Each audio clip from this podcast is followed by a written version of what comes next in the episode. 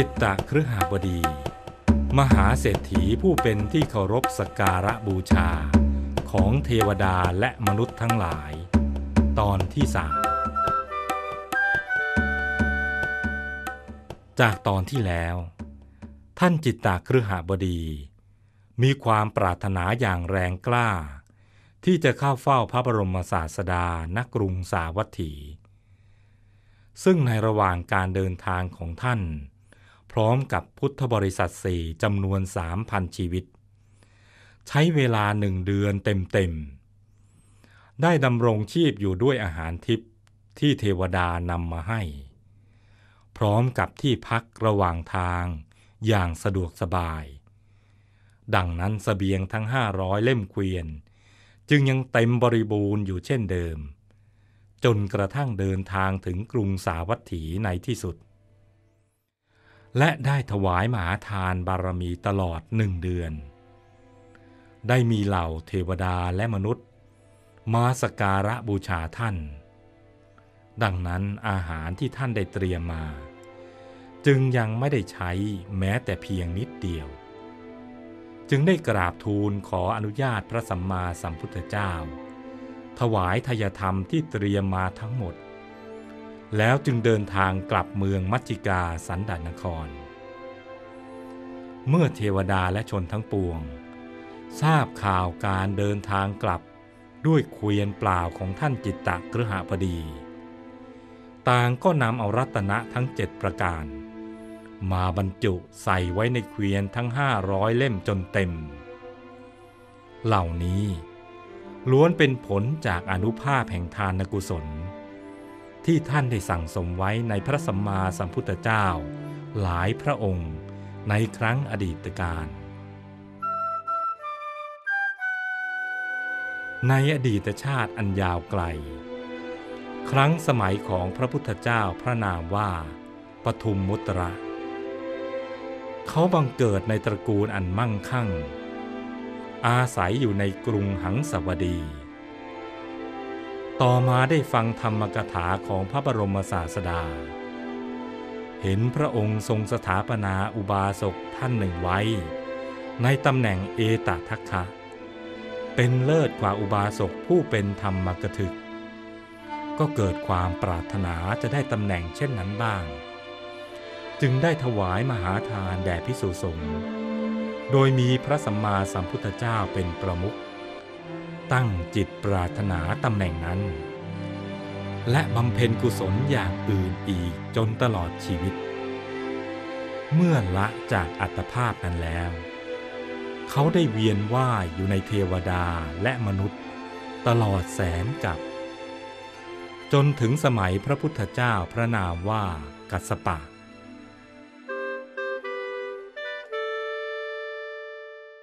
เขาได้บังเกิดในเรือนแห่งนายพรานเนื้อ ได้ประกอบอาชีพล่าสัตว์ ตามที่บิดาเคยทำมา ต่อมาวันหนึ่ง เขาได้ถือหอกออกไปสู่ป่า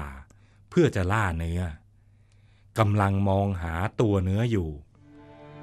เห็นภิกษุรูปหนึ่ง นั่งทำภาวนาอยู่บนหลังแผ่นหิน ที่เงื้อมเขาเกิดเองแห่งหนึ่ง เกิดความเลื่อมใสขึ้นว่า พระผู้เป็นเจ้า นั่งกระทำสมณธรรมอยู่รูปเดียว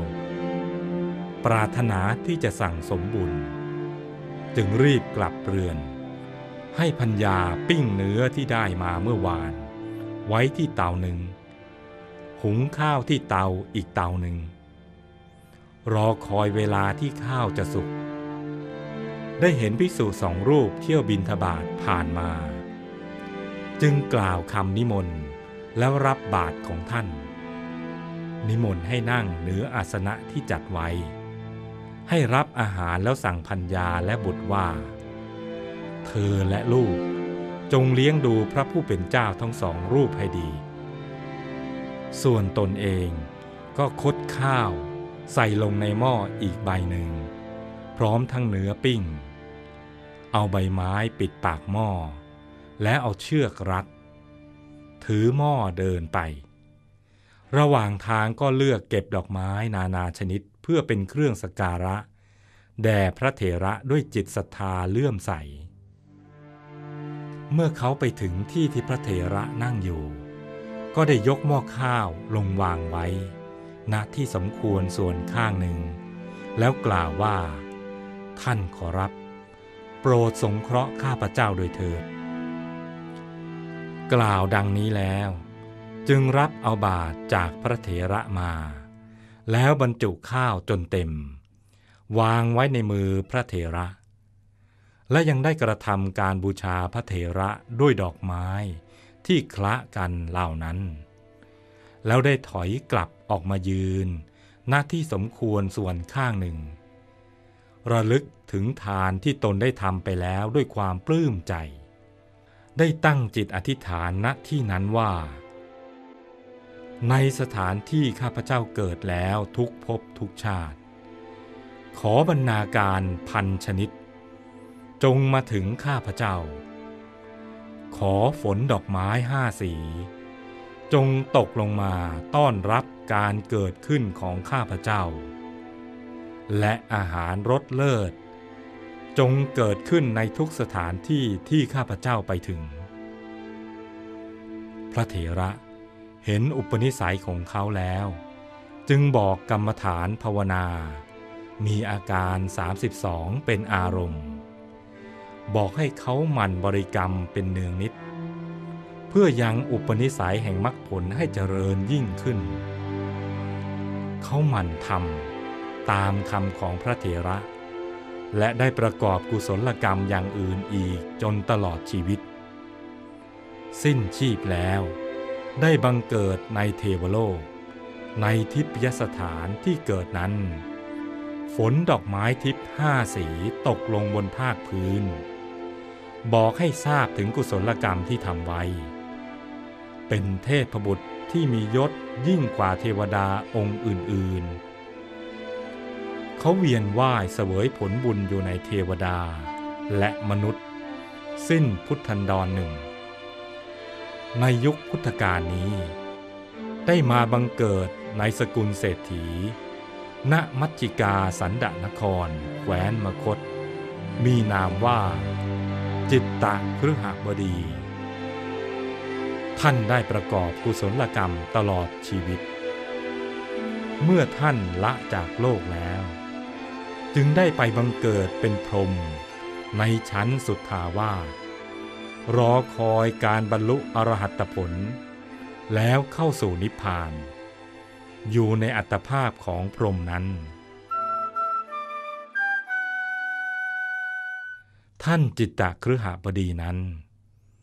ก็เป็นอีกตัวอย่างหนึ่ง ของผู้ที่ประสบความสำเร็จในชีวิต แต่กว่าที่ท่านจะมาเป็นยอดอุบาสกผู้มีทรัพย์มาก เป็นที่รักของเทวดาและมนุษย์มากมายนั้น ท่านก็ต้องสั่งสมเหตุในอดีตมา หลายภพหลายชาติทีเดียว ทั้งยังได้ทำทานที่ถูกหลักวิชา คือถวายทานแด่พระอรหันต์